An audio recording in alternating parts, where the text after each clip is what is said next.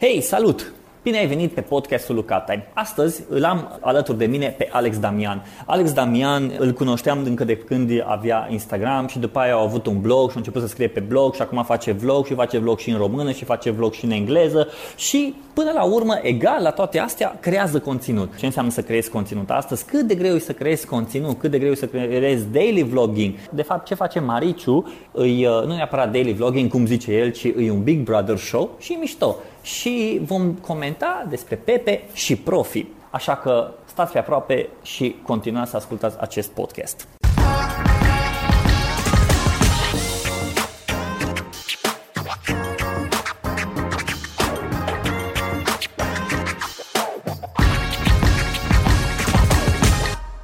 Salutare prieteni buni și bine ați venit la un nou episod al podcastului Lucatai. Astăzi îl am împreună cu mine pe Alex Damian. Pe Alex Damian poate știți mai degrabă pe Instagram cu Psihotrop sau poate ați văzut proiectul Vaca Verde sau poate au mai făcut proiectul Ascultă cu mine și acum ai și vlogger și scrie și pe blog și mă, mie îmi place să-i spun de fapt că e creator de conținut. Ca până la urmă, bun, toți suntem creatori de conținut, în schimb, el e un alt tip de creator de conținut. Ei, imaginați-vă omul ăsta mai creativ așa și mai boiem poate câteodată. Așa că Alex, ce cauți la Cluj? Salut! Am venit în vacanță, ca să zic așa, deși toată lumea îmi spune că tot timpul sunt în vacanță, dar nu e așa. E regula aia sfântă pe care noi vrem să o introducem în rândul oamenilor care muncesc. Freelancerii muncesc mai mult decât oamenii care se duc la birou. Deci tu, tu ești freelancer până la urmă? Da, sunt freelancer, am renunțat la viața de corporație acum vreo 4 ani de zile. De ce? Înveți o grămadă de chestii faine în corporație. Asta e ceva ce mulți oameni nu înțeleg. Multinaționale sunt nașpa, că e spălare pe creier, nici de cum. Multinaționalele te învață o grămadă de lucruri, mai ales că na, companiile astea mari sunt trecute prin atâtea probleme încât au o grămadă de sisteme de siguranță și poți să înveți de la zero cum să faci un business cât la lucrezi acolo. Ce înseamnă pe, pe achiziție, pe vânzări, pe absolut orice. Și când vezi articolele alea prin ziare că doi foști corporatiști și-au deschis o pensiune nu știu unde sau și-au deschis un business, e, ăia sunt genul de oameni care au știut ce să ia din firmele alea, din companiile alea, ce au învățat de acolo și să-și pornească un business singur. Asta nu prea pot să o facă toți, E adevărat, dar uh, după vreo 4, după vreo 5, mai bine de 5 ani de zile chiar de corporație, am zis să plec de acolo pentru că am ajunsesem în punctul în care Toată viața mea însemna birou, de dimineață până seara, banii pe care îi făceam, o dată că nu puteam să zic că mă satisfăceau foarte mult și nici nu aveam când să-i cheltui. Și am zis, ok, trebuie să iau o pauză, că nu despre asta e viața, să stau 80%, 90% din timpul meu liber să-l petrec la un birou, unde în ultima vreme nici nu mai plăcea ce făceam. Și atunci am a fost și o problemă, n-am plecat tocmai în termeni buni de acolo, am început să-mi caut în altă parte și uh, e stresul ăla pe care îl resimte fiecare om când își caut un alt job de muncă. Du-te la interviuri, nu te cheamă sau te cheamă și nu te mai sună după aia. Și am găsit o, ca să trec peste stresul ăsta, am găsit uh, blogging-ul ca o terapie.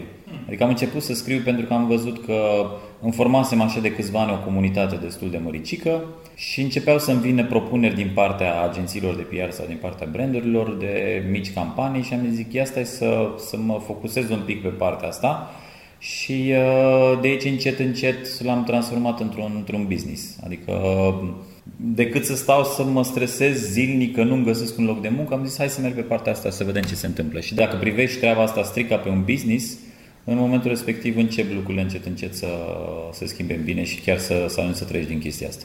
Faci și vlogging. Fac și vlogging. Uh, și în engleză. Și în engleză, da. Că mai faci maghiară. Trebuie să fac și maghiară, da. uh, vlogging, sincer, vlogging nu e o chestie... Explică vlogging, zice vlogging, pentru oamenii vlogging. care ascultă vlogging. Să spunem că tot ce, ce scrii tu pe un blog, pentru comunitatea ta, îl transformi în momentul de față într-un video toate ideile pe care le ai tu le transpui într-o imagine pentru că suntem totuși generația asta Facebook și generația scrollului constant. Și în momentul în care vrei să citești ceva trebuie să fie extraordinar de interesant ca acel articol să-ți capteze ție atenția. Oamenii se plictisesc foarte repede. După ce dai vreo două minute scroll pe Facebook și intri pe un articol, nu mai, eu nu mai am răbdare să stau să citesc articol. De obicei n-apuc niciun articol să-l mai citesc până la capăt citesc până așa, după aia începe diagonală, după aia mă plictisesc, dau back și încep iar să dau scroll pe Facebook. În schimb, partea de video și conținutul video e mult mai atractiv. se întâmplă niște lucruri și e mult mai ușor să-i ții pe oameni captivați în momentul când ai și o imagine în spatele unor cuvinte.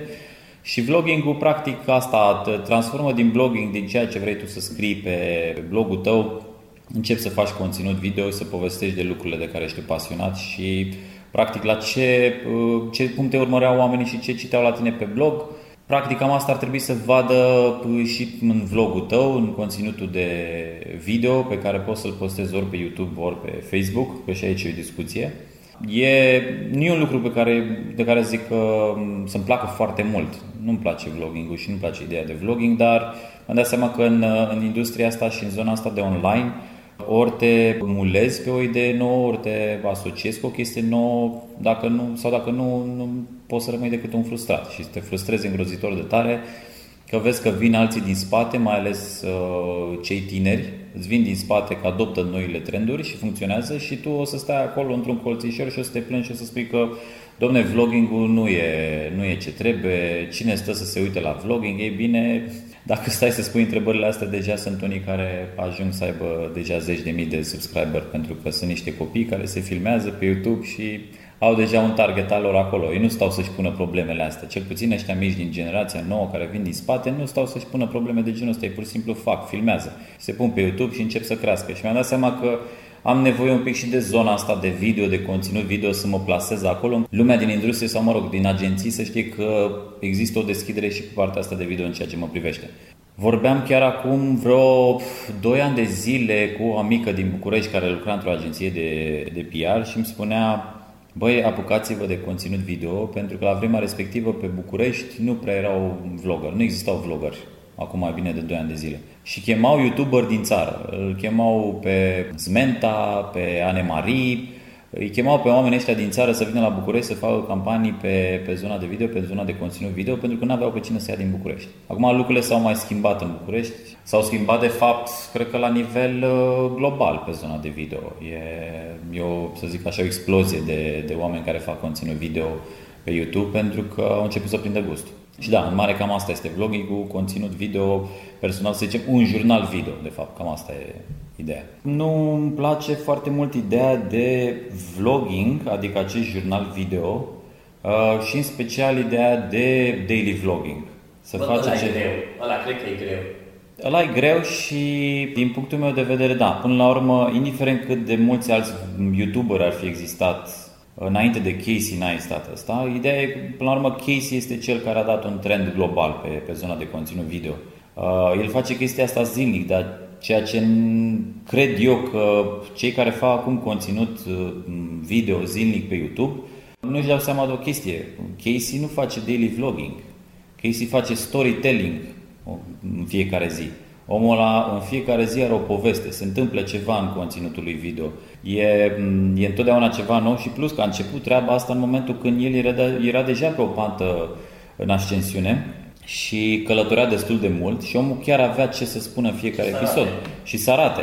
Ne mai spun că, într-adevăr, dacă stai în New York, oriunde ai filma acolo, ai un conținut video, nu contează. Scoți, ori, scoți un aparat foto, o cameră video, oriunde filmezi la ei, arată ca în filme. Da? Și asta cred, că, asta cred că îl ajută foarte mult și ajută pe cei din New York, dar pe lângă asta observ că în fiecare Video nu e genul care să spună, ok, se pune în fața camerei și spune, salut prieteni, uite, eu acum o să mă duc să-mi fac niște cumpărături, ă, mă duc cu mașina în service, că nu există chestia asta, dar din păcate cei care s-au apucat de daily vlogging au crezut că asta este daily vlogging-ul și așa ajung să aibă succesul lui Casey Neistat. Nu, el nu face daily vlogging, el face pur și simplu storytelling în fiecare episod, că îți vine cu niște povești, îți vine cu niște lucruri motivaționale, e într-adevăr un robot, nu-mi dau seama când poate să doarmă. E extrem de dificil să, să filmezi în fiecare zi, după care să, să-ți găsești timp zilnic vreo de la, să spunem, pleacă de undeva de la două ore în sus o editare video de, de vlog. Bine, la un moment dat te obișnuiești și în funcție și ce, să zic și ce, ce aparatură folosești, ce laptop folosești și ce, ce program de editare folosești, dar uh, eu zic că sub două ore, dacă vrei să scoți totuși un, un episod video uh, decent, nu poate face nimeni chestia asta. Și practic tu zilnic ai pierdute două, trei ore numai ca să editezi, dar până atunci mai trebuie să mai și filmezi și pe lângă asta mai trebuie să mai fii și creativ. Eu cred că el are om care face chestia asta. Nu cred că el editează. Crezi că el le editează pe toate și stă și editează și face? Poate Eu- Eu... care om. Adică mă uit la, mă uit la să zic așa, ăștia, vainele ăștia care au fost la început Da. și acum s-au dus pe Instagram și pe YouTube, Dele Pons, Rudy Mancuso și îmi plac, chiar de Rudy Mancuso îmi place și ce îmi place la ei e că fiecare e recunoscut pentru o anumită chestie. Rudy Mancuso, de exemplu, merge pe muzică foarte Mhm, mult. da. E pe lângă chestia asta, așa are și proiectul ăla lui, cum ai tu cu vaca verde, el are cu ăla cu musteață, e Exact, foarte da, mișto. da, da, Nele da, Pons acum ea merge foarte mult pe dans, să danseze, să facă tot felul de coregrafii. Mai e un tip, Eduard, fratele lui Rudy, care el e pe fotomodel. Mhm, El merge da. foarte mult pe fotomodel. Mai e Logan Paul, care e actor. Și asta care Și da. fiecare merge pe o chestie, dar oamenii ăștia, pe lângă ce fac diferite sketch-uri, că și Bromania a început să facă acum, dif- adică el Da. cu sketch-urile a început și acum își documentează viața și pe lângă asta are și sketch-uri, are om care face chestia asta. Adică cred că e foarte greu să faci și la un moment dat ajungi la nivelul ăla în care creezi conținut și creezi povestea și ești și creativ, dar treaba aia să stai să editezi e foarte greu. Și asta în condițiile în care am observat că totuși oamenii ăștia au, au o altă viață în afară de, de zona asta de vlogging. Adică, na, cum spuneai tu, mă uitam și la Logan Paul. Eu totdeauna am stat să mă întreb de unde au timp oamenii ăștia să facă treaba asta și de unde le vine lor creativitatea asta, pentru că ei cu siguranță față de noi și față de tot ce am văzut în Europa, le este mult mai ușor și mult mai confortabil să, să devină creativ și să scoată un conținut creativ. Adică ei De chiar ce? au timp, nu știu, asta chiar nu pot să-mi explic. Bine, într-adevăr contează foarte mult și stilul de trai și nivelul de trai în țara în care trăiești. Adică dacă nu, nu ai absolut niciun stres și nicio presiune legată de uh, probleme pe care le avem noi zilnice, de plătit chirie, de mai știu eu ce alte probleme mai avem, Adică astea, uh, din punctul meu de vedere, sunt niște aspecte pe care noi niciodată nu apucăm să le luăm în considerare, dar indiferent pe ce zonă ai lucra, că ești freelancer, că lucrezi la birou, pe noi, ca nație, chestia asta ne afectează și ne dăm seama. Subconștient, chestia asta ne, ne presează zilnic, ne gândim tot timpul și, cum vorbeam la un dat cu niște amici apropo de conținutul ăsta video, noi întotdeauna stăm și ne căutăm probleme. Am discutat o seară întreagă cu, la un moment dat, uite, cu Alexandru Negrea și cu Costin Coceabă, m-am întâlnit cu amândoi apropo de zona de conținut video și o seară întreagă ne-am pierdut-o discutând despre ce aparatură să, să ne luăm, ce cameră foto să ne luăm, să filmăm, ce microfoane, ce... și ne-am dat seama la final, zic, bă, da, noi n-am vorbit deloc de conținut video. De fapt, asta e cel mai important. Ce conținut ai și ce oferi tu, până la urmă. Și întotdeauna ne, ne apăsăm așa de cu foarte multe probleme în loc să ne, să ne focusăm strict pe zona de conținut. Și cred că ăștia în afară exact asta fac. Se, întâi se focusează pe, pe ideea de conținut. Bă, ce facem? Exact, cum, am, zis- cum ai zis tu. Uh, Merg pe zona de dans sau uh, mergem pe zona de sketch-uri sau că, într-adevăr, Vine i-a ridicat foarte mult și pentru mine este un semn foarte mare de întrebare de ce a murit Vine-ul.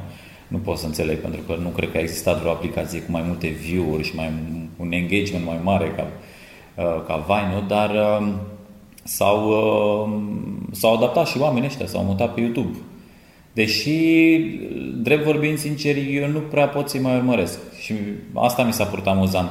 Ce, ce sketch-uri fascinante au, au avut timp de 6 secunde și cât de amuzant erau și Bromania la fel, că și Bromania a început pe zona asta de 6 secunde și pe Vine-uri și pe, pe el cred că l-a ajutat foarte mult conexiunea asta cu ei, faptul că a fost acolo, i-a cunoscut pe oamenii ăștia și a început să facă conținutul ăsta video. În momentul în care toți s-au mutat pe YouTube și au început să facă conținut video mai mare de 5 minute, Poate Nu că mai e nu același mai are timp să se uite la toate astea. Bun, Da. sunt oameni care sunt noi, sunt ăștia care sunt fani și subscriberi, se uită. Dar uite, vezi, aici ai mutat o chestie foarte interesantă. De multe ori ne luptăm să căutăm platforma ideală și ne concentrăm pe platformă și ne concentrăm pe scule și ne concentrăm pe instrumente și ne concentrăm pe ce laptop să fie, pe ce platformă să scriu blogul, ce poză să pun și o grămadă de chestii când de fapt și nu contează cel mai mult și aici ai pus foarte fain problema pe, pe Casey, e conținutul, e mesajul. da, Casey are un mesaj. Și el zicea, el nu face vlogging, el face storytelling. Bun. Da. Acum, storytelling e un buzzword din ăsta foarte fain și fancy a marketingului. Da, Dar exact. trecem peste. Da. Însă, șmecheria care îi?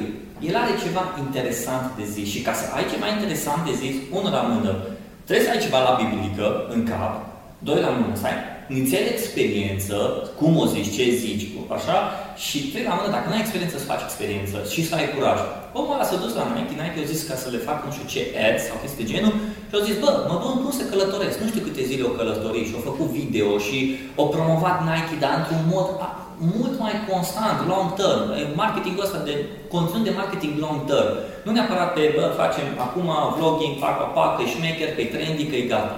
Și atunci pe mine asta într-un fel mă nervează când văd totul se întâmplă la nivel de moment, dar până să se întâmple la nivel de moment, ne cramponăm în, bă, știi cum e, când uh, vrei să conduci, tu te gândești, bă, ce mașină să-mi cumpăr, ce motorină, ce bujie, dacă mi iau de piele, dacă dar șerif, tu n-ai nici carnet de condus. Tu nu știi da. că ce, ce experiența să conduci și până să conduci, până să te gândești la mașină, eu, de exemplu, personal, eu nu am condus mașină până am luat carnetul de condus. Nu zic, stai că bă, șerif, tu nu conduci mașină. Până nu ai carnet, nu da. conduci. Da. Și n-am condus.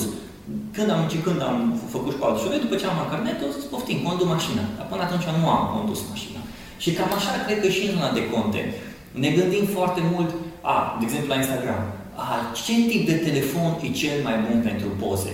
Ce alt telefon ai? iPhone 4. E bun, fă să meargă. Da. Am avut HTC Wi-Fi RS, ăla mic, nu pot să zic că a fost cel mai bun, dar am început cu ăla da. și a fost un proces. Și aici e vorba de mesaj, că ne pierdem în mesaj. Și când au venit uh, de la în agenție de PR și au zis că, bă, faceți video. Faceți video de ce? Că e trendy, că brandul de caută, că vrem să intrăm în trendul ăsta sau că știm, vrem să comunicăm un mesaj și credem că mesajul pe care brandul nostru îl are se poate mula pe, pe tipul ăsta de conținut. Cred că e un pic din ambele, dar uh, e, e și panica asta că și-au dat seama că există acolo o zonă comercială, până la urmă vrea să intre peste tot, indiferent. Și se va duce către orice este trendy. Asta clar vor face. Sfatul ăsta pe care l-am primit, l-am primit ca pe un sfat amical. Eu oricum nu țin cont. Nu contează că nu sunt în București. Cum era, s-au dus și au luat din țară. Dar s-au dus pentru că e o chestie trendy și că funcționează și că prinde pe moment. Cum discutam un pic mai devreme, apropo de Instagram, uh, de stories și faptul că în continuare agențiile și propunerile pe care le primesc eu de, de campanii sau de promovare a unui brand sau a unui serviciu se referă la, fost, la postări pe Facebook sau postări pe Instagram. Stories-urile deja sunt de ceva vreme acolo și sunt trending în momentul Din august anul trecut. Din august anul trecut. Eu până în momentul de față încă n-am primit o propunere de campanie exclusiv pe Stories.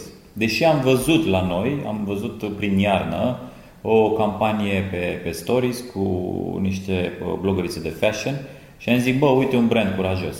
Pentru că odată oamenii ăștia sunt uh, din, din zona asta de agenții că ajung până la urmă să fie niște multinaționale și când vorbim de multinaționale nu mai vorbim de oameni, vorbim de cifre și oamenii ăștia sunt îngropați în cifre și în ideea de cifre. Și nu înțeleg că Uh, oarecum trebuie să se schimbe un pic uh, modul ăsta de a privi lucrurile, că nu totul ține de, niște, de o raportare de cifre. Dacă ai, o, dacă ai un tool, dacă ai o unealtă pe care poți să o folosești și știi că funcționează în momentul respectiv, lasă, n-ai cifrele alea și folosește de treaba aia. Există acum niște insights-uri pe, pe stories, poți să verifici exact. Și, din păcate mie nu merge, mie îmi dă erori constante, habar n-am o să verific de ce, dar ar trebui să ai insights-uri pe, pe stories, pe Instagram. Da, impression, ai reach, da. da, da, da Deja da. sunt acolo, dar în continuare e reticența asta de a, de a merge către zona de stories. Eu acum aș plusa pe stories la greu. Dar pe zona de Instagram, cel puțin. E o diferență colosală între Instagram și Facebook pe zona de stories. Folosește cineva. Mie, la Facebook încă nu mi-au apucat stories. Eu sunt la norocos. Da. Ai toată lumea, ai stories. Da, da. Și nu am nimic. Instagram, stories, perfect, Facebook. E foarte stresant că Chiar glumeam la un moment dat cu cineva și am zis, uite că probabil că Marca a primit un telefon de la producătorii de telefoane mobile, de la Apple și de la Samsung și pe ăștia care mai sunt mai mari și a zis, băi Marc, uite, bagă și tu ceva în aplicația asta să distrugem telefoanele, să nu mai funcționeze, că trebuie să scoată niște telefoane noi pe piață. Mie nu mai merge telefonul. Dacă intru pe Facebook și din greșeală am un iPhone, din greșeală dacă dau swipe dreapta, uh, îmi intră în camera de stories și merge o chestie sacadată așa de îmi blochează Facebook, îmi blochează telefonul, abia se mai mișcă totul și până îmi intră în stories, cred că durează vreo 10 secunde. Dacă nu, pur și simplu trebuie să închid eu aplicația, să o închid cu totul, să repornesc Facebook-ul. Și cere din ce în ce mai multe resurse Facebook-ul în momentul de față pe un mobil și automat eu așa o văd chestia asta. Bine, pe lângă chestia de marketare care e clar evidentă, dar asta te împinge să schimbi și device-urile, că ai nevoie clar de, de treaba asta. Dar, cum spuneai tu, pe Facebook Stories, uh, riciul este undeva, să zic, la un 15% comparat cu riciul pe care l-ai pe Instagram Stories. Și pe Instagram, ce e fain, e că acum au, au introdus uh, widgeturile astea două, location și hashtag. Da. Și în momentul când le folosești, eu când am început să le folosesc, mi-am dat seama, bă, mi s-a dublat. Mi s-au dublat Exact. view-urile. Da. Și uh, au început să-mi crească și followers și pentru că tu intri deja într-o comunitate. E o chestie, uite-te, Instagram și-a dat seama cum să folosească și aici au fost, se vede că îs, nu vreau să zic că sunt mai deștept decât Snapchat, dar cred că au acces la mult mai multe resurse decât are Snapchat. Atunci au știut cum să intre și cum să folosească, ok? Au intrat cu stories și uh, Kevin Systrom, CEO de la Instagram, a zis, bă, da, am copiat, whatever. Da. Mie nu place să zic că am copiat, că Oana mă ceartă, eu zic că s-au adaptat pieții. Și atunci au început ușor, ușor să adapteze, să se adapteze pieții, să lucreze cu influenceri, să facă desenatori ăștia, designerii de pe Instagram, să le facă geofiltre, să introducă niște face filter la pentru Da. asta, să introducă widgeturi de location și hashtag. Acum poți să dai reply cu foto și cu video.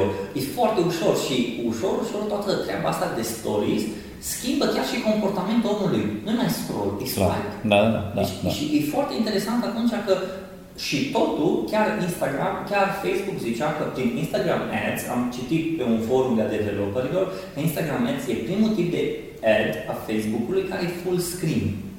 Clar, da. Asta o zis, bă, e primul tip de ad care e full screen. Prima oară o este brand awareness, ok, cum faci brand awareness și acum ai deja poți să-ți instalezi aplicații, că este web traffic și din astea. Și asta mi se pare foarte tare că înceapă cu puterea asta a Facebook-ului și a social media poate să schimbe un comportament a unei generații întregi. Clar, da. Și aici, aici e foarte interesant să trebuie să vezi cum tot Facebook-ul schimbă comportamentul. Facebook-ul și acum o să vină, o, de fapt, Snapchat, dar Snapchat nu a avut putere, au luat așa Facebook-ul și a schimbat tot comportamentul, nu mai dai scroll, dai swipe, uh, nu mai trebuie să creezi fotografiile alea super bune, încadrate, imagine, coloare, toate astea, pac, ai pus și gata. Da. Și oamenii asta vor, că vorbim de foarte multe ori de transparență. Cred că brandurile, dacă e să ne uităm așa, încă nu vor pentru pe Instagram Stories, pentru că nu au, nu știu cum să-l folosească, nu au o strategie. De ce? Asta clar, da. De ce, de ce să folosesc Instagram Stories? Apropo, zi o chestie. Să, să schimbăm puțin placa. Pepe și Profi. Eu zic că e în target. Adică uh, am stat, uh, am stat și m-am uitat și uh, da, sunt, uh, se întâmplă niște chestii până la urmă și pe conținut video și pe reclame și așa mai departe care te lasă mască la un moment dat. Eu chiar, uh, chiar glumeam la un moment dat, cum am gândit, zic, băi, abia a ieșit uh, versul cu 600 de magazine, dar dacă erau 634 de magazine, cum ai pronunțat chestia aia? Că e clar că n-ar fi intrat pe melodie 634 de magazine. Uh, da, pentru mine clar, nu mă asociez cu zona aia, mi se pare extrem de penibil ce se întâmplă acolo, dar consider că este în targetul magazinului. Și dacă magazinul a considerat că asta este direcția pe care vrea să meargă, către care vrea să meargă, atunci este problema lor, nu este problema noastră a utilizatorilor. Ei se poziționează în zona aia foarte bine, lasă acolo. Și spun, zic de ce gândesc așa. Am uh, participat la începutul anului la un exercițiu de brief pentru un brand. Un brand care... Da, BizSMS? Uh, nu la Business, da, din Business SMS, dar a fost o chestie locală în București pentru, pentru un anumit brand care Ah, vrea să știu că promoveze ați un, făcut, uh, ok, da, ok. Cu, cu un ambalaj. Uh-huh. Și au fost niște idei foarte faine atunci. Am fost vreo 5 echipe. Pentru noi, pentru zona asta în care lucrăm, ne-am tot gândit la ceva extrem de creativ și de, și de amuzant în același timp. Campania respectivă am creat-o, să zic așa, după chipul și asemănarea noastră, știi? Uh-huh. Ca să zic un pic așa. E, ideea câștigătoare a fost una, pentru mulți dintre noi, extrem de banală și de, să zic așa, un pic corporatistă. Asta pentru că a venit clientul și a început clientul să povestească despre cum vede el propriul lui brand, propria lui companie, despre ce, cum vede el direcția companiei și mai departe. Și ne-am dat seama că nu ne asociam de nicio culoare. Și din cauza aia, la final, brandul a luat brieful pe care noi nu, cu care noi nu ne asociam, nu ni s-a părut, era, o, era o idee bună și aia, cu siguranță. Că au fost numai idei bune, hashtag-ul a fost nemaipomenit, într-adevăr, dar nu era ceva care să zici că e wow. E, pentru clientul respectiv, ideea a fost wow. Și uh, De asta zic că uh, ar trebui să ne gândim foarte clar că um, e un, să zic, e un semnal, e un, e un semn care le scrie pe frunte. Ăsta sunt și asta este imaginea mea.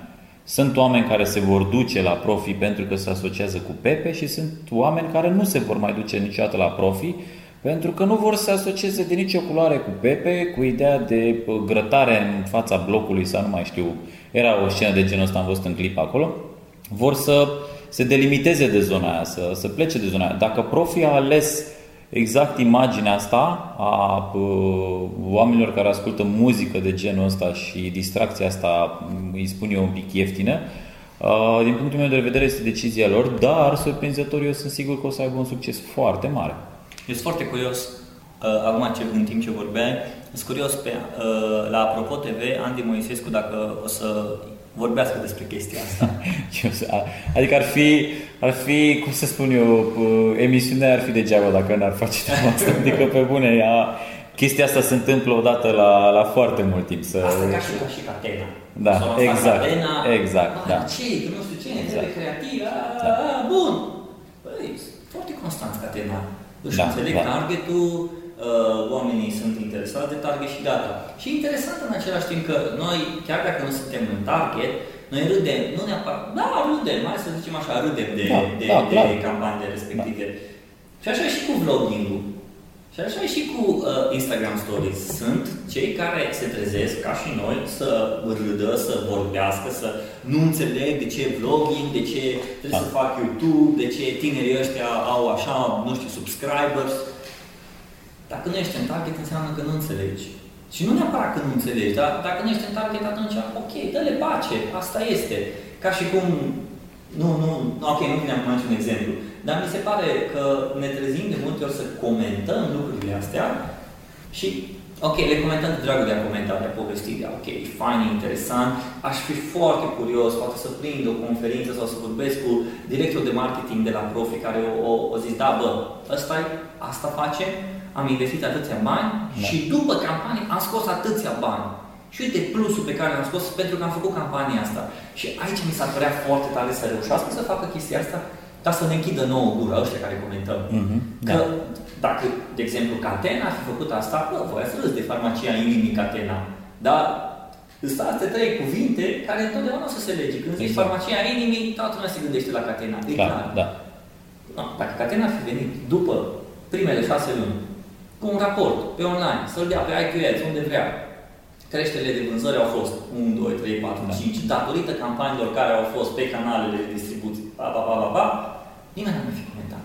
Dar pentru că nu există o prezență, să zic așa, a brandurilor și pe partea asta corporatistă. Am făcut chestia asta și mi-au adus rezultatele. sau am făcut chestia asta și am avut pierderile astea, deci nimeni nu ar mai comentat. Da, da, e, e un aspect pe care cred că mm, îl pierdem din vedere. Și anume, da, nu vreau să repet chestia asta cu bulele, că suntem toți sături de bule, dar în mare parte, din anumite puncte de vedere, chestia asta e extrem de realistă. Și anume, cercurile astea pe care noi le avem pe Facebook, e clar că le avem în funcție de preferințele noastre. Și noi nu ne vom asocia cu Pepe, să spunem, hai să dăm exemplu, Pepe. Nu îl avem nici la prieteni, nu îl ascultăm, nici prietenii prietenilor noștri nu îl ascultă pe Pepe. Nu dai share Dar, Nu dai share, da. Dar uh, eu cred că nucleul ăsta al nostru e într-o proporție extrem de mică față de restul populației din țara asta. Iar Pepe reprezintă totuși, uh, e un reprezentat al majorității populației din țara asta. De asta zic că eu nu cred că mai există um, atât pe zona de agenții de creație și clienți care să iasă pe piață cu chestie fără să o gândească foarte bine. Pentru noi este penibil și pentru mine este penibil. Cum am zis, m-am uitat la reclamă, am zis, m-am și oprit că eram în mașină, că toată lumea vorbea, zic, bă, Pepe, Pepe, am zis, zic, bine, hai să văd și m-am oprit. Și mi-am dat seama că pentru mine, în momentul respectiv, am uitat și am zis, ce tâmpenia asta, prieteni, sunteți nebun la cap, ce mizeria, nici măcar nu intră în versuri, adică nu e o melodie, nu e nimic. Dar după aia m-am gândit, zic, stai un pic că e asemănător cu, uite, cu exercițiul pe care îl fac de multe ori și anume mă uit la televizor și mă uit și la România TV și mă uit și la Antena 3 două posturi TV pe care toți uh, le comentează, dar din punctul meu de vedere sunt cei mai buni jucători din media în momentul de față. Nu există niciun canal de media în România care să depășească Antena 3 și România TV. E un canal de propagandă, dar oamenii nu fac acolo tâmpenii. Adică ce se discută acolo, nouă ni se pare amuzant, că, a, că sunt nebuni, că neclizim, că ni se pare halucinant și discuții sunt. Nu! Ale e un aparat care funcționează în naibii de bine. Oamenii știu foarte bine cum să facă un, uh, un mesaj propagandistic, cum să spele creierile oamenilor, știu cum să-i mute pe oameni și au reușit să facă chestia asta. Pe drept urmare ne trezim întotdeauna 10 speriați, ieșim pe stradă și ne întrebăm de ce nu iese lumea din casă. Păi oamenii nu ies din casă pentru că se uită la Antena 3 și la România TV.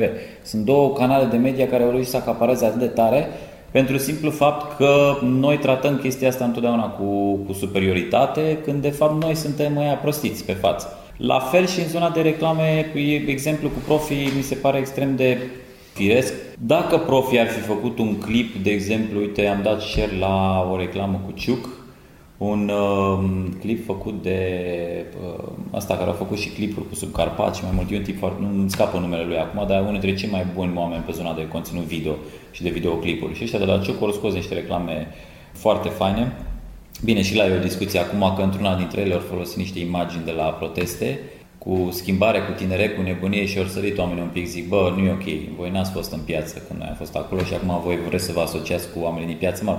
Dar Asta pe... se seamănă cu aia cu Pepsi. Exact, exact. Așa? Ceva de genul ăsta au, au comis-o și ăștia de la, de la Ciuc, dar uh, e doar un fragment dintr-un tot al poveștilor, dar uh, pe zona de conținut video și imagine arată senzațional și am zis, bă, Ciuc, ce ați făcut aici este, adică chiar dacă profi ar fi făcut chestia asta, să vină cu un clip foarte strong, l-ar fi făcut degeaba, că nu e în targetul lor. Adică... Uite-te, e chestie interesantă. Ne vorbim acum de target și de, de brandurile astea supermarket. Avem, ca profi s-a delimitat foarte bine folosindu-l pe Pepe. Îți curios acum, profi, ce uh, evenimente o să sponsorizeze. Că dacă e să ne uităm puțin în spate și chiar acum, avem Lidl care sponsorizează Electric Castle, da. avem Kaufland care sponsorizează Untold, nu mai știu Oșan, Mega Image ce fac, cum asta, bun, da. avem viața 3. Da. Și atunci, brandurile astea încearcă cumva să se delimiteze. Am fost la Electric Castle și am văzut Lidl foarte prezent. Da. Food Court, a făcut, a făcut roata aia mare, da. Royal Wheel-ul ăla, tot felul de activări din astea. Am o să vină Kaufland la Antol, nu știu profit cum o să se întâmple.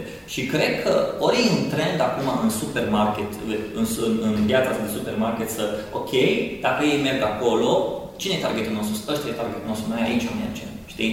Acum eu nu o să mă duc să nu mai fac cumpărături la Kaufland pentru că sponsorizează Antol sau nu o să, o să mă duc la Electric Castle pentru că e Lidl acolo și yeah, Lidl e cel mai șmecher. Îi, îi un marketing din asta puțin behind the scene în care îți intră cumva, a, uite, liderul a făcut ăsta mișto, ok, poate intrăm, poate da, poate nu, habar n nu poți să, nu poți să măsori că dacă o sponsorizat Electric să au crescut vânzările cu 25% în următorul trimestru.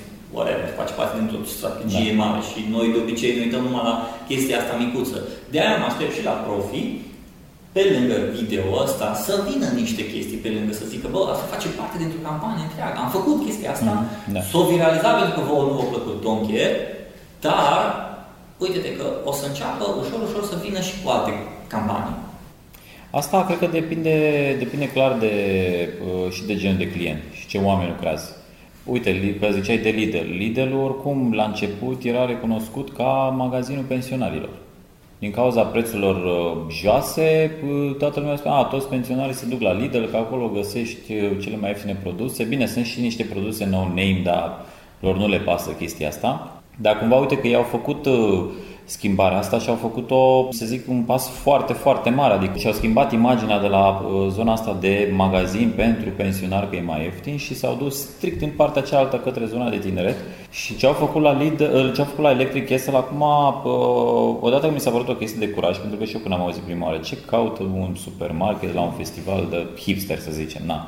Lumea se duce acolo pentru că, na, vor să mănânce un burger cu cartofi prăjiți, adică Nimeni nu se duce la un supermarket. E bine, cât am stat acolo patru zile, majoritatea unor care m-am întâlnit au zis, bă, Lidl, Lidl în sus, Lidl în jos.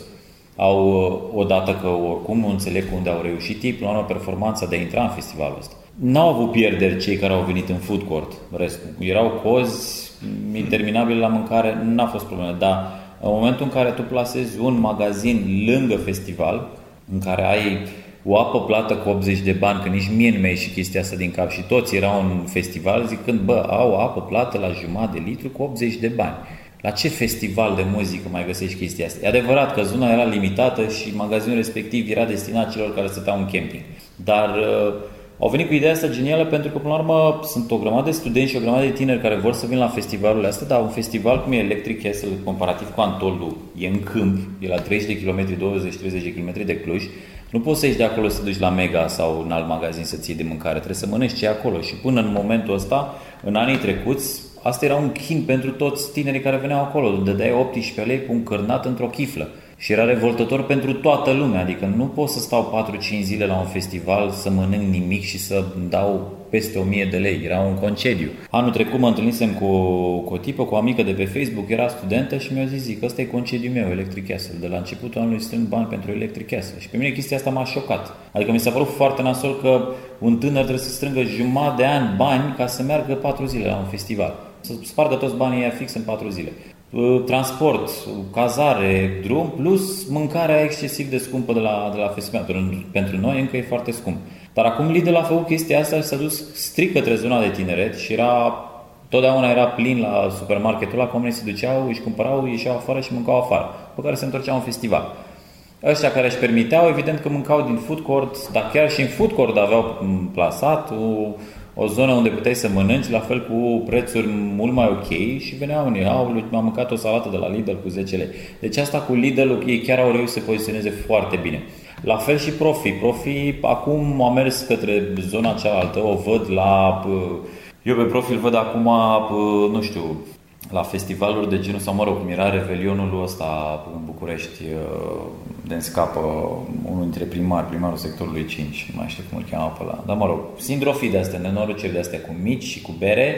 O să vezi la uh, târgul de la Negre. Sau așa, exact, da, da. Nu, asta e targetul lor. Asta e targetul lor, și da. dacă să ne uităm așa, e un business. Exact. Fac bani Da. ca să scot bani.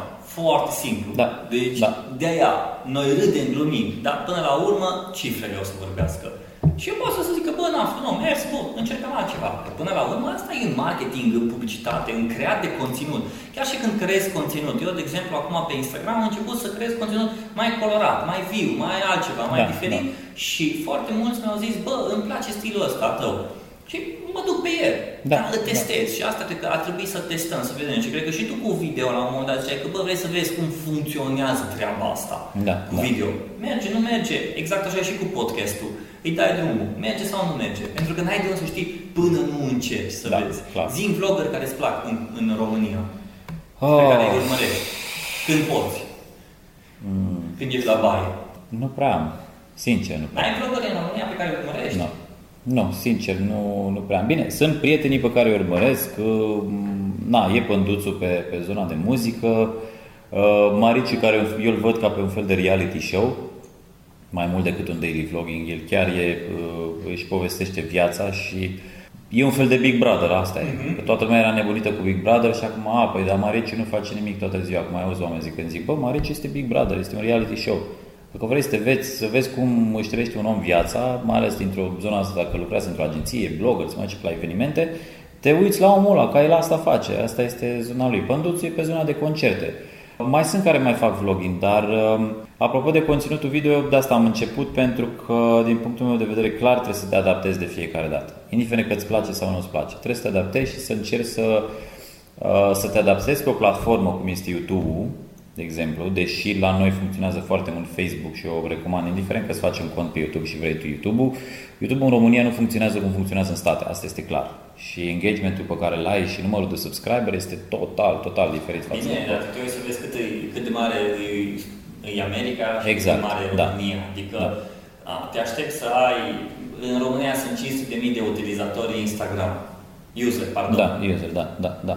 Tu nu poți, dacă ai un milion, două milioane, înseamnă că mai mult decât uh, utilizatori din România te urmăresc pe tine. Da, da, ăștia da, da. urmăresc și de dincolo. Și degeaba scrii în română că poate directorul din, uh, din Noua Zeelandă nu înțelege ce scrii tu, știi? Da, și da. noi trebuie să ne uităm puțin și la, ok, cât e România? Că România Aia. are nu poți să ai view-uri la nivel, degeaba tu te uiți să vezi, e mișto să-i pui pe, să bă, uite, îmi place de ăla și îl urmăresc pe ăla și vreau să fiu ca el și începi să faci chestii care te ajută să ajungi ca el, pentru că el oricum ți-o o, o bătătorit un drum și te-a ajutat pe tine să mergi acolo. Da. Dar nu să ajungi niciodată ca și el, pentru că uite, pentru ce piață merge și noi pentru ce piață suntem. Trebuie să înțelegem și exact. contextul în care suntem. Plus că din ce am văzut eu pe zona de conținut uh, video în România, pe zona de YouTube și asta, uite, chiar trebuie să-i laud pe ăștia de la Coca-Cola, mi se pare. Coca-Cola a, fost, a făcut o treabă foarte șmecheră pe zona de vlogging și pe zona de YouTube. Cine a câștigat? Habar n-am. Dar contează totuși că au avut pasul ăsta cu, și au făcut o campanie masivă pe zona, pe zona de YouTube. Aici, din punctul meu de vedere, nu mai e vina brandului. Este vina, să zic așa, vloggerului care, avea, care avea pe tipa aia în echipă. Este vina acelui vlogger că nu a reușit să, să-și ridice omul din echipă Cine atât de sus. Da. Nu mai știu din ce echipă e, dacă e de la Mikey H sau parcă de la, din echipa lui Mikey era. Nu, okay. nu, nu vreau să, să spun tâmpenii, dar parcă din echipa lui. Dar mi se pare că, bă, ăla care avea în echipă oamenii era de datoria lui să-i crească atât de sus încât toată lumea să știe de ei. Da, habar n-am. Și am fost la eveniment, recunosc, Uh, eram fix la premiere, doar că eu eram afară la o țigară, beam un cola, pentru că nu, nu mă asociez cu chestia asta. Mi se pare foarte fain ce fac oamenii ăștia. Mikey H, clar, excepțional, a sărit de milionul de subscriber. Tequila la fel.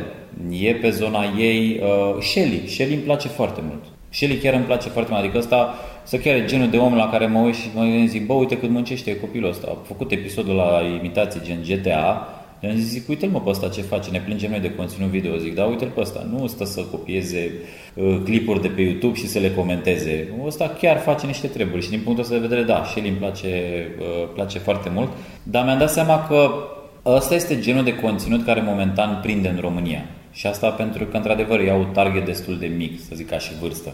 Uh, și asta prinde. Drept urmare, uitându-mă comparativ la alți vloggeri care vin din zona de blogosferă, gen Pânduțu sau Mariciu sau chiar și Costin Coceabă se apuca să lăunda sau chiar Negrea. Apropo de asta, mie plăcea să mă uit la vlogurile lui Negrea.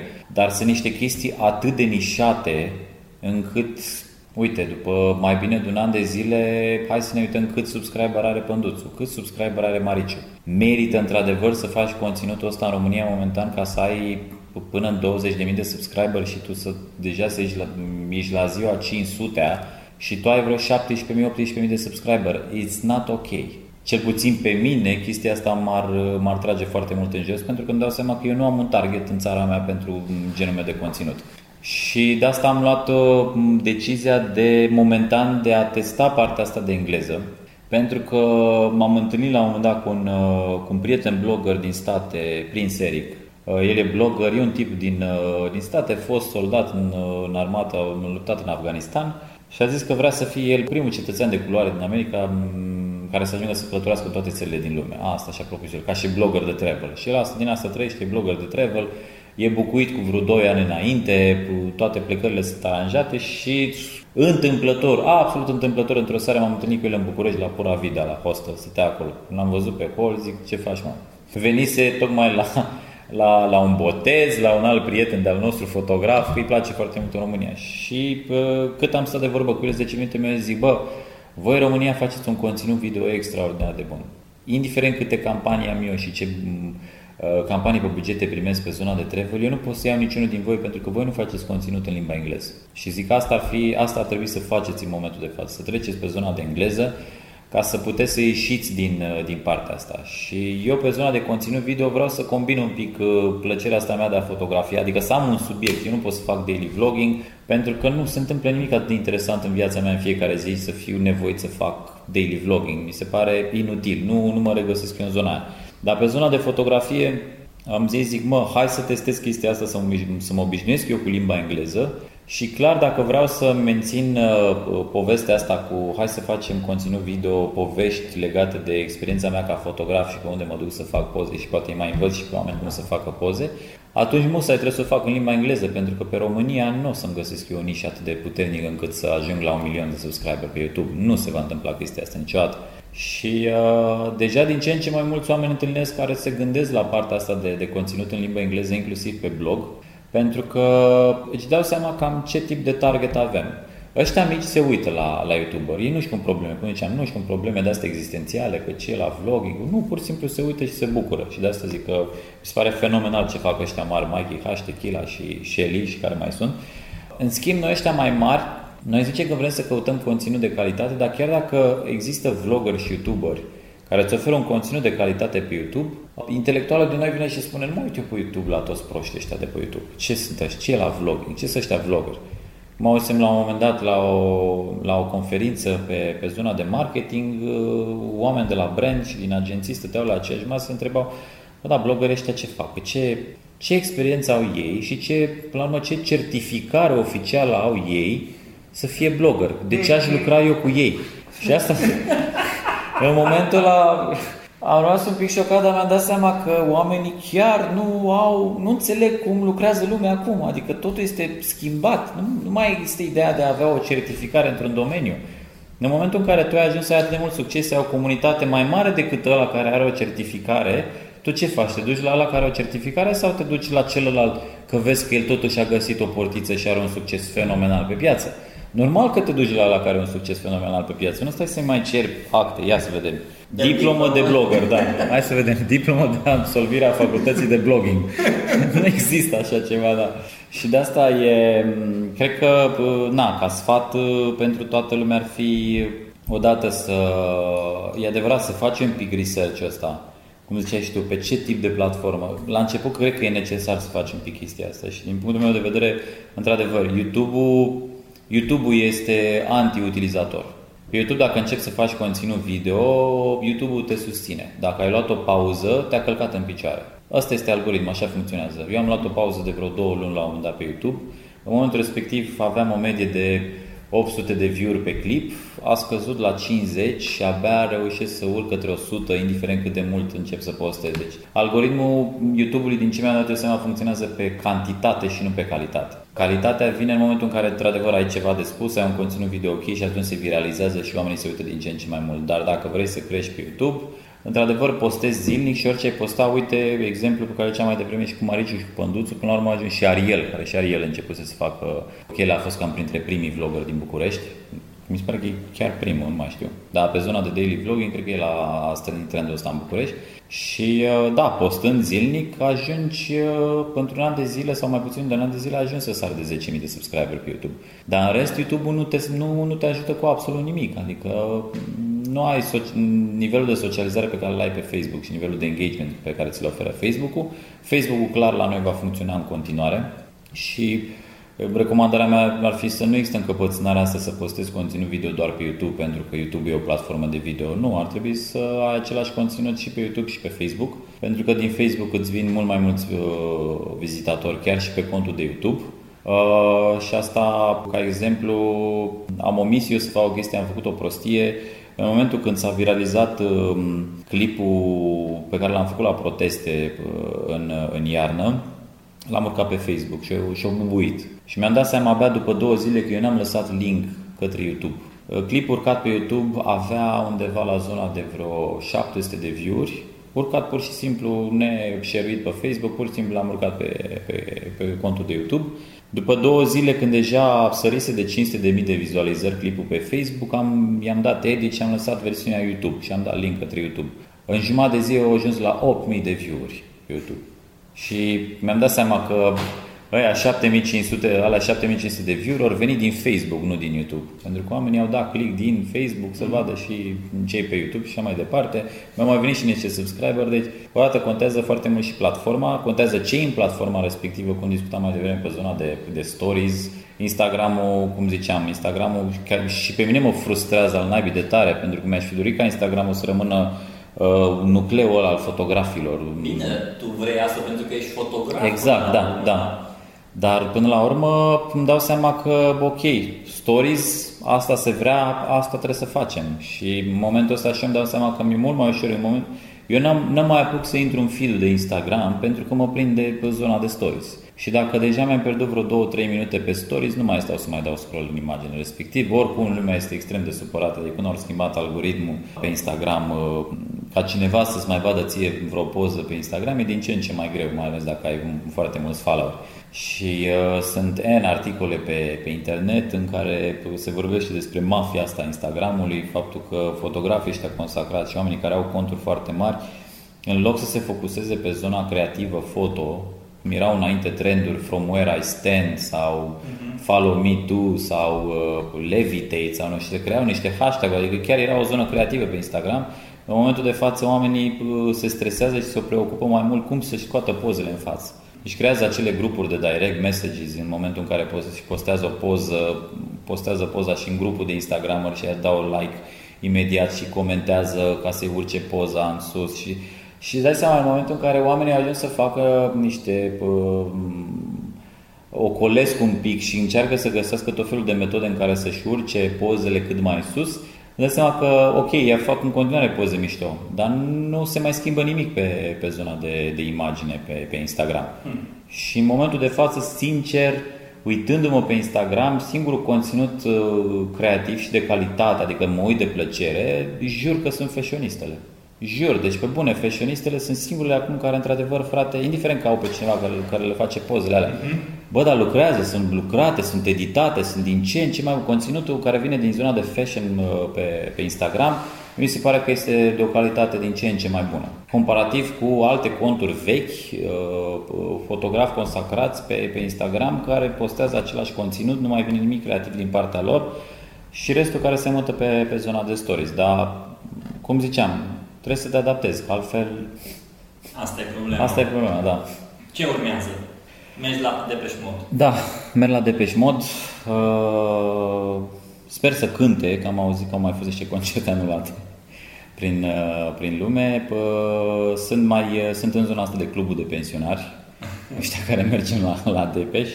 Și vin de plăcere în Cluj pentru că i-am mai ascultat ultima oară, au venit în, uh, pe Arena Națională în București. Iar ăștia din București, când au făcut Arena Națională, au făcut-o doar ca să fie, nu a gândit-o nimeni din punct de vedere acustic. Nimic nu se aude bine pe Arena Națională în mm. București. Uh, în schimb, anul trecut când am fost la Antol, mi-am dat seama că arena asta din Cluj este fenomenală pentru zona de concerte și mm-hmm. sunt sigur că o să se audă foarte bine și din, mie chiar îmi place chestia asta că, uite, au venit Depe și în octombrie vine Sting, lucrurile se mută la, la Cluj pentru că e mult mai simplu și mult mai ok. Și uh, pentru mine asta este depe și acum, dar nu, nu planific nimic. De obicei lucrurile la mine se întâmplă, nu știu, de pe o săptămână pe alta. Mai apare ceva, mă duc. Na. La Antol nu o să mă duc anul ăsta, cum am obosit îngrozitor de la anul trecut. Mi-a ajuns că e foarte aglomerat și am zis că o să iau o pauză, dar uh, na, momentan până acum o să mă întorc în octombrie la Sting. Acum e Depeș, dar nu poți să știi niciodată ce se mai întâmplă între timp. Și Cluj oricum e un oraș care crește foarte, foarte mult. Noi în București vrem să ne vindem cumva, să scăpăm de primăriță, de doamna primăreasă, să o facem președinte, orice, numai să scăpăm de ea. Nu o faceți președinte, că atunci și noi avem de a, păi de a da, face cu ea. Dar măcar să suferim toți, nu știi cum e. Da, gen să moară și capra vecinului. Dar toți ne uităm așa cu jind, sincer, din, din București, mulți ne uităm cu jind către Cluj și uh, parcă ne-am mutat toți capitala la Cluj un pic așa, deși pentru voi e un pic disperare așa, că din 5 ani. exact. Alex, dacă, da. fi, dacă cineva ascultă acum uh, podcastul și poate are o idee, vrea să pornească și am discutat despre vlogging, am discutat despre Instagram și vrea să pornească, să creeze un conținut, care ar fi un singur sfat pe care să îl ia de la tine când vine vorba de creat conținut, fie că vorbim de vlogging, fie că vorbim de Instagram, de blogging, de orice ar fi, stories, whatever. Nu o să pot să spun în cuvinte foarte puține, dar uite, îți povestesc că am, am vorbit cu cineva chiar la electric. Cineva care spunea, zic, băi, parcă m-aș apuca și eu de scris, dar nu știu despre ce să scriu. Mi-ar plăcea chestia, să-mi fac un blog, și i-am zis, bă, da, scrie despre orice, ideea e că trebuie să încep, pur și simplu trebuie să încep, nu contează despre ce scrii. Bă, și într-o zi, tot așa, vorbim cu persoana asta, mă povesti că e din Roșia Montană, mi-a zis. Eu scriu o poveste acolo, că există niște spirite, femei, bine, o legendă locală, niște spirite femei care se cheamă vâlve, care ademeneau pe mineri în mină cât mai adânc și îi ademeneau pentru că aparițiile lor erau ca niște femei extrem de atrăgătoare și de frumoase și practic era mitul ăla al sirenei adaptat pe, pe zona de, de mine și de mineri. Și mi-a povestit chestia asta ca pe o chestie banală pentru că persoana respectivă stătea acolo, știa de mult povestea și pentru ea era ceva absolut obișnuit și am zis, băi, eu n-am auzit de povestea asta în viața mea. Tu te gândești dacă scrii povestea asta acum pe blog și dai pe Facebook, îți zic o să ții o grămadă de share Și sfatul, sfatul meu ar fi dacă cineva vrea să se apuce, odată că trebuie să pur și simplu să te apuci și să începi să scrii despre lucrurile care ți se par normale și care tu consideri că le știe toată lumea, dar nu le știe toată lumea, pentru că fiecare avem nucleul nostru, avem viața noastră, avem poveștile noastre de viață pe care ceilalți nu le au. Și de asta, dacă ți se pare banal, cu siguranță că altor oameni se va părea interesant ceea ce ai făcut tu până acum. Și indiferent că e conținut video, că e blogging, că whatever. Și eu consider că întotdeauna este o combinație între a te inspira de la alții, mi se pare perfect normal să te inspiri. Mai, zi, mai sunt comentatori pe, pe YouTube de genul, a, copiați tot pe Casey Neistat. Și Casey a copiat la rândul lui un stil, doar că ideea e în felul următor. Ajungi să copiezi o rețetă care e de succes, e acolo, o preiei pe aia, dar ulterior, în timp, o să-ți dai seama că o să-i adaug, știu, o notă personală. Dar aia o găsești în timp. Dacă stai acum să te gândești, trebuie să mă gândesc ce tip de conținut sau ce să scriu pe blog încât să rupă din prima. Nu. O să stai ani de zile și să rămâi fixat pe chestia aia. Trebuie să începi cu chestii care deja funcționează și încet, încet să o adaptezi uh, pe ce vrei tu să faci. La fel cum am început eu, hai să încep să fac conținut video, o să încerc stilul ăsta gen de daily vlogging, dar vreau să vorbesc despre fotografie, că asta îmi place mie. Și asta cred că ar trebui să facă toată lumea. Copiază, vezi care e o idee de succes, vezi ce funcționează în momentul respectiv. Funcționează foarte mult conținutul video, fă conținut video, testează nu contează că nu ai sute de mii și milioane de vizualizări la început. Ideea e să pornești treaba asta și după aia îți dai seama singur ce vrei să faci și vezi și din reacțiile oamenilor cam ce, pe ce ar trebui să te mulezi. Că e o combinație între să faci ce-ți place și să-ți faci ce-ți place, dar să placă și comunității tale. Că dacă faci doar ce-ți place ție, atunci iarăși o, te oprești undeva într-o barieră.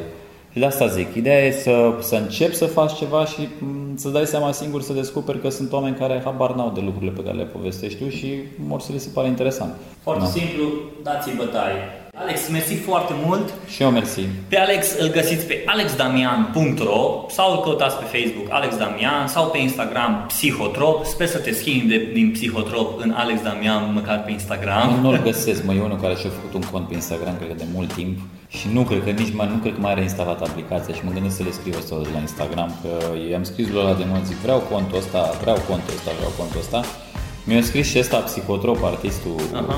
rapper. Că el vrea uh, contul El vrea contul meu, da. Și am zis, bă, momentan nu pot să-l schimb în altceva, că lumea mă știe de psihotrop pe Instagram și am zis, zic, dacă n-ar fi fost un cont de business să fac bani cu el și să, să mă ajute în businessul meu, am zis din prima, zic, ți-l aș da cu mare drag. Dar momentan n-am, o altă, n-am eu o altă variantă. Dacă o să iau Alex Damian, în momentul respectiv o să-i pasă fără nicio problemă, că știu că, na, am e normal să, să, să-l aveți pe ăsta, dar da, pe Instagram Psicotrop sau chiar și cu Alex Damian, tot așa. Alex Damian, doamnelor și domnilor, peste tot. Alex, mersi mult. Și eu mersi. Voi să aveți o zi frumoasă și ne vedem în următorul episod.